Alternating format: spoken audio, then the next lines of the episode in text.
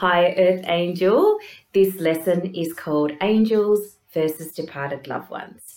And this is really important. Our goal here is to get some clarity around where our messages are coming from and who best to call on when you are needing advice or guidance. And this is helpful, obviously, because if you call on the right person, the right entity, the right energy, then you'll get the guidance that you need, the best guidance that you need in that moment. So let's clarify the difference between where angel guidance is helpful and where departed loved ones guidance is helpful. So the angels, we have spoken about them before. They tend to be more higher vibrational energy. They are egoless. And so they come from that place of firm but kind. And they will not let you get away with stuff that you might get away with on earth and that your departed loved ones might have let you get away with because they, as I say, they're coming from that place of no ego. So it's always going to be high vibrational guidance that you get from them. They are tend to be, um, if you're feeling them, they tend to be above the head and so you might get feelings around the crown, around the third eye, sensations of like above you is where you'll feel the angels. And for example, if we're talking about guardian angels, you've got the one that's your cheerleader, the one that says go for it, the one that says this is your opportunity, take it, do it, this is awesome, yay, I'm here for you. And you have the other guardian angel that's saying it's time to rest it's time to nurture yourself. It's time to take a nap. Take time out. You can see that their guidance is coming from that place of firm. Listen, listen to this guidance. It's important. The difference between um, guidance coming from an angel and guidance from a departed loved one is that the departed loved ones tend to come from that place of more personal. They knew you on earth they you may or may not have had a good relationship with this this person. And no matter what they will definitely come from a loving place. They've gone through their life review and they're you know able to give you some guidance. And it'll be more related and relatable to you. So there's signs that you get from the angels and the departed loved ones tend to be different too.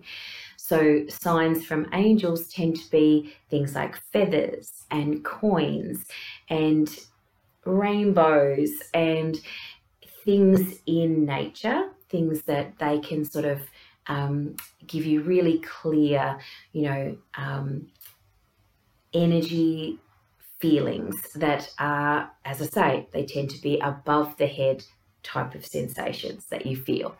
Whereas departed loved ones are much more personal. So they might be a specific um, smell of that person that reminds you of that person, a specific song of that that that person used to like, a specific um, animal might come into your space, or you might have um, made a, um, an agreement with that person that when they cross over, that whenever you see a butterfly, that a particular type of butterfly, that that's them giving you a message.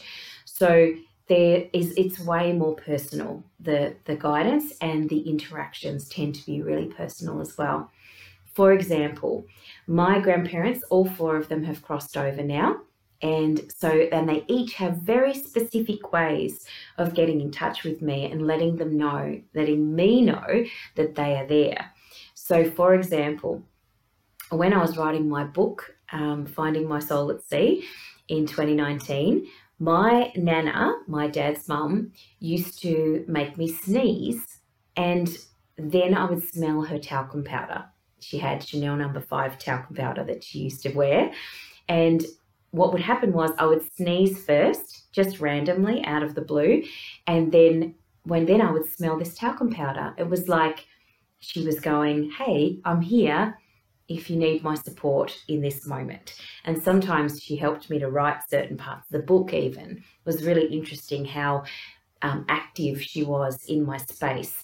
She even, I think, had was making my computer beep and do weird things while I was trying to write my book as well. It was very odd, but very clearly her because every time I sneezed, I would go, ah, oh, there she is, that smell of talcum powder. So I knew it was Nana.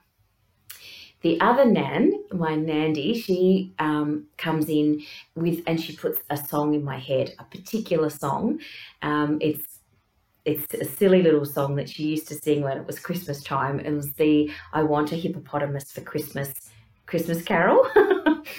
and it's silly and it's jokey, but every time that song came on the CD, the Christmas CD, she used to dance around the kitchen and do this little jig, and it used to make us laugh because that was something that was very joyful and happy and very specific to her. Like nobody else liked that song, nobody else put that song on. It was just her that had this little thing. So whenever I hear that song come into my head, I know that she's coming to give me a little bit of support and to be around me in that moment.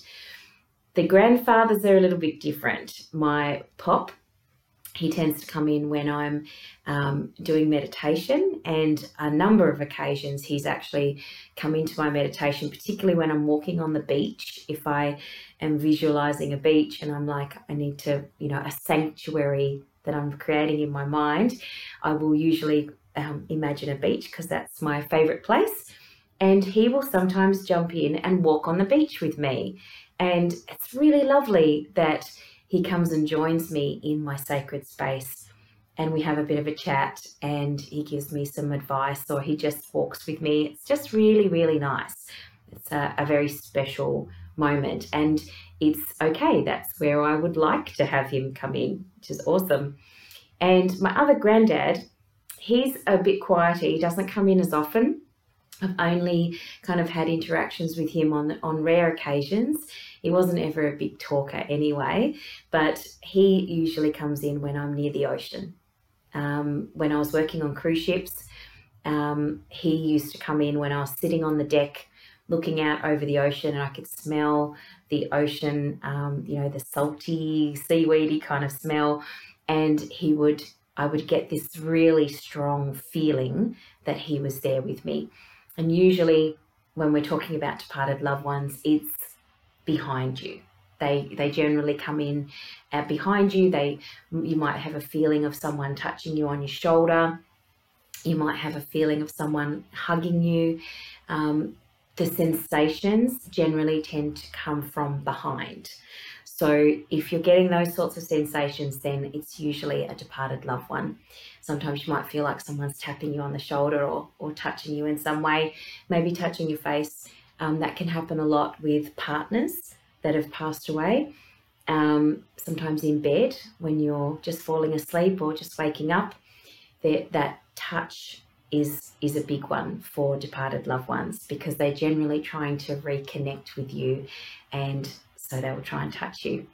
Uh, I remember when my nan Nana the one who does the sneezing now, when I first, when she first crossed over, she used to come into my meditations and she would like, it would feel like a, um, a beach ball was bouncing off me. Like she would bump into me as if her energy was just too big and she didn't know how close to get to me or something. It was really interesting. And I knew it was her because she was coming in on the right hand side of me. That's the other thing, is if your energy is, if you're feeling the energy on the right hand side, then that tends to be more dad's side of the family. And if you feel it on the left hand side, then it's more mum's side of the family. So that's really interesting too. And if you decide that you want to do a little bit more diving into mediumship and working with departed loved ones, then have a chat to me about doing the mediumship course, the five week course, where we go dive a little bit deeper into how to communicate a bit more effectively and do readings for other people as well as yourself. That might be fun.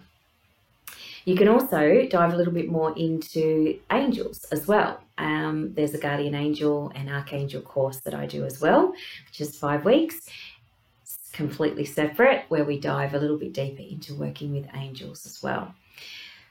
We can talk about that some other time. but for now, uh, look for some signs in the next um, few weeks. Start to look out for the signs that your guardian angels are around and that your departed loved ones are around.